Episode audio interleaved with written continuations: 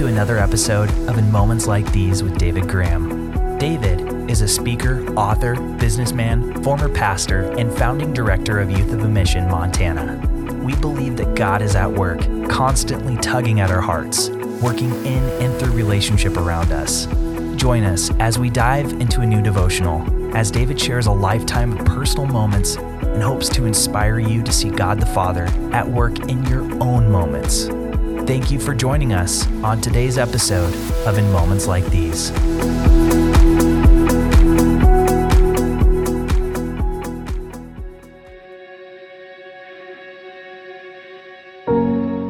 The ocean was beginning to fight us a bit as three of us sailed into headwinds maybe some 15 miles off the west coast of California during the late afternoon of August 18, 1970.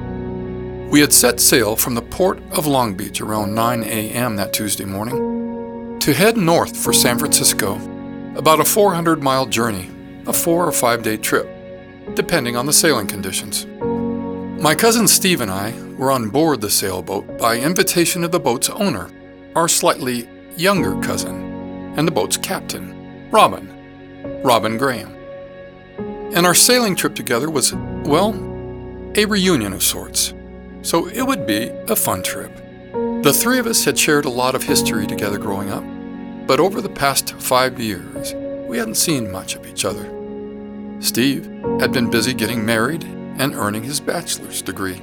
And I had been busy starting a family of my own and then recently becoming a high school pastor, of all things. That move had initially come as a real shocker for both my cousins. As for Robin, as I've shared before, he had been sort of busy too. Besides recently getting married as well, he had been busy becoming the most famous, most talked about sailor of the 20th century.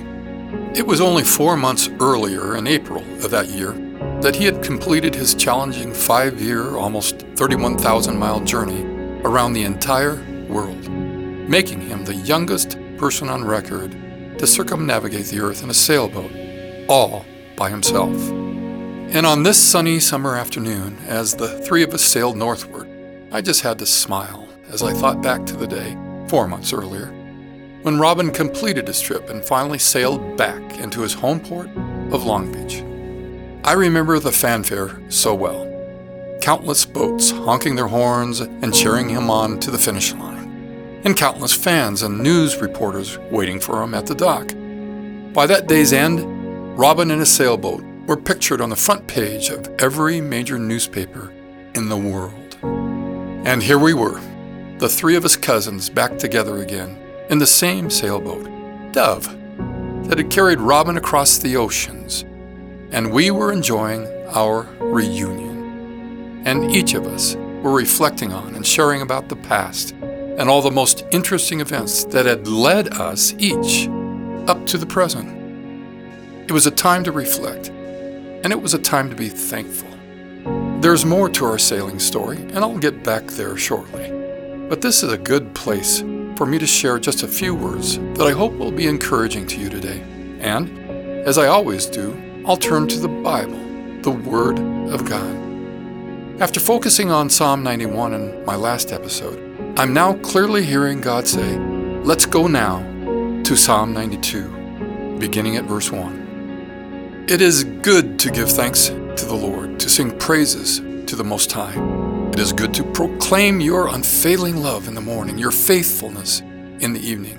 You thrill me, Lord, with all you have done for me. I sing for joy because of what you have done. O oh Lord, what great works you do, and how deep are your thoughts. Once again, King David got it right. David understood and then was thrilled over the fact that God was behind it all, that God had been the one writing the script, creating deep and ingenious plans and fulfilling those ingenious plans all throughout his life. And as a result, David was also thrilled with the understanding that God, the author of his past, was also the author of his future. Dear friend, I believe that it is God's deep desire during this time in history that all of his sons and daughters would come to understand what David understood during his time in history.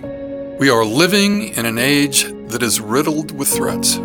I sense that fear is running wild in the hearts of too many of God's children. And God wants His children, He wants all of us to be assured that He has authored plans, plans for our future, plans that can't be stopped.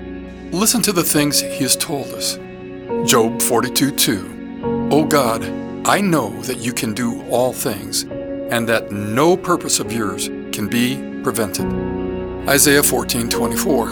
The Lord of hosts has sworn, As I have planned, so it shall be, and as I have purposed, so it shall stand.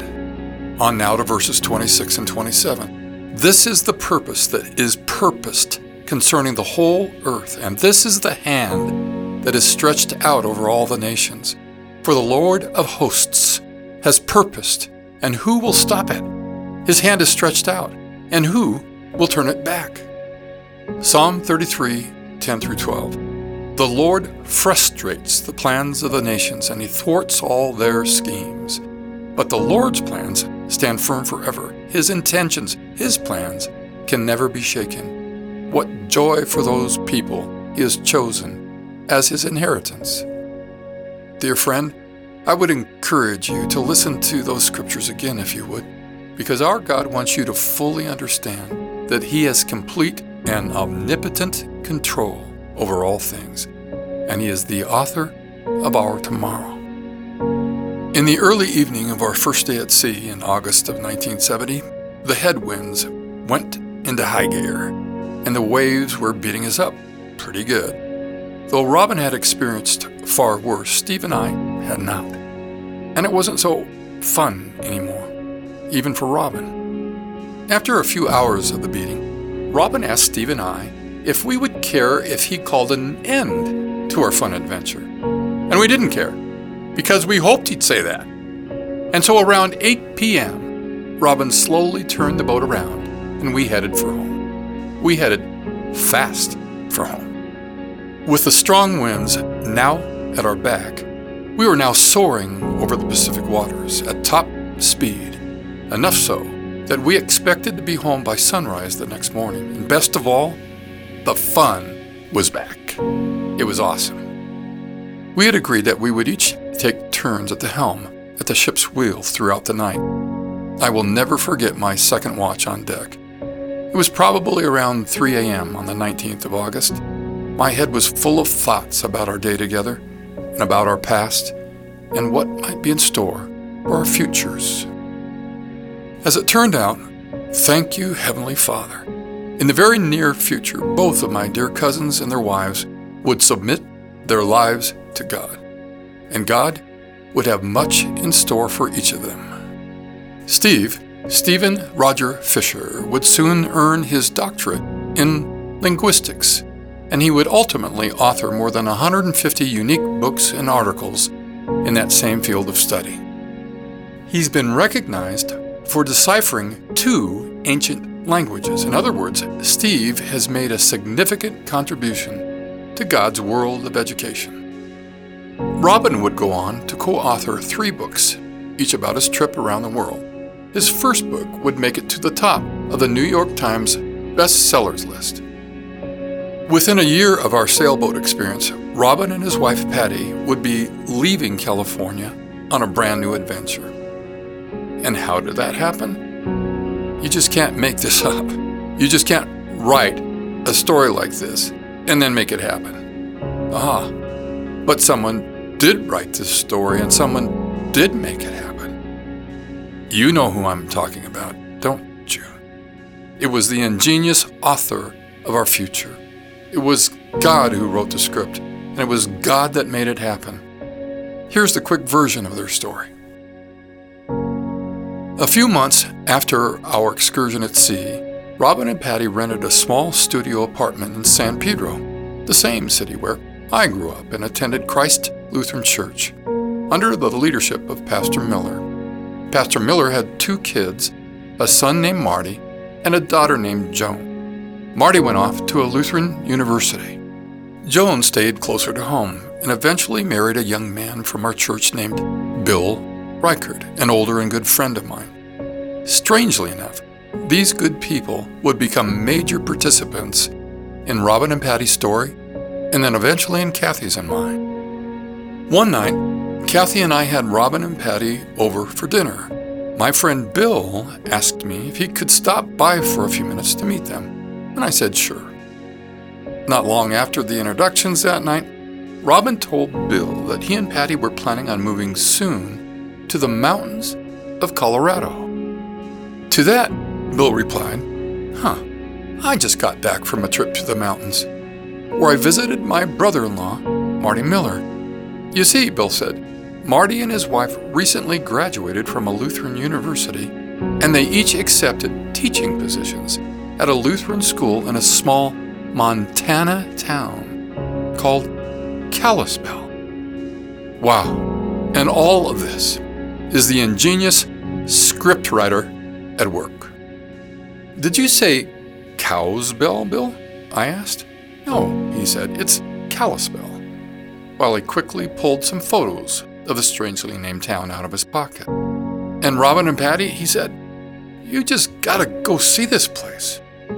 And if that wasn't enough, in the next day or so, Robin told his apartment manager the same thing that he and Patty were considering moving to Colorado. To which his apartment manager responded with, You don't want to go to Colorado. You got to go to Montana. Done. Our father's plan was said, and it wouldn't be thwarted, it wouldn't be prevented. About a month later, Robin and Patty were living and totally settled in Kalispell, Montana. As I stood watch at 3 a.m. on that August night in 1970, aboard the boat called Dove, I would never have imagined that God would use my former Lutheran pastor's family to get Robin and Patty, and then later Kathy and I and our kids, and eventually most of our extended family, to move from a place that I didn't want to leave to a place I had never heard of and a place I really didn't want to go to. On that night on watch, I had no idea at all what lay ahead for my cousins and me. But in those special ocean moments, I felt a real and deep sense of peace about the future. Interestingly, while experiencing this sweet peace, something else happened. Something else that was sweet and most unusual. Two very bright, glowing light figures appeared out of the deep and began to surf the wake at the edge of the boat just a few feet to the right of me two dolphins. The bright glowing light, I found out later, is caused by the dolphins' speedy contact with certain microscopic organisms in the seawater, and it was a beautiful sight. And I also found out later that for centuries sailors have considered a visit from dolphins to be a sign of good luck. Of course, I knew then, and I know now, that it isn't good luck or bad luck that leads God's children through life. It's something, rather, it's someone that we can always count on to be the faithful author of our lives. So that you know, the three of us landed safely at the marina in the port of Long Beach about 6 the next morning. From what I understand, it would be Robin's last voyage on Dove. Hmm, Dove the sailboat that safely carried him around the world and started our family adventures, was given its name long before Robin owned it, long before he and Patty committed their lives to God. The name Dove is a name reminiscent of the Holy Spirit, don't you think? Dear friend, each and every one of us have a story. And when we look back in time, we can't help but realize that God has always been faithful to us. One can't help but acknowledge the depth of His thoughts and the great things He has done for us. Now, we don't know exactly where He'll be taking us, but we do know where we have been and where we are now. And if He can lead us this far, He can and He will lead us into the future. He is in control, and He is the author of tomorrow. Dear Father, dear Jesus, dear Holy Spirit, please remind my friend and this dear one of yours of the time when you first authored the moments of their life to bring them to where they are today. And please let them know and bring them peace in knowing that you are the author of their tomorrow. Let it be. Thank you for listening to another episode of In Moments Like These with David Graham. And we hope that this podcast and this episode can be another tool and resource to help you in this walk of faith. If this podcast has made a difference in your life, we would love to hear from you. Visit us online at inmomentslikethese.com. That's inmomentslikethese.com.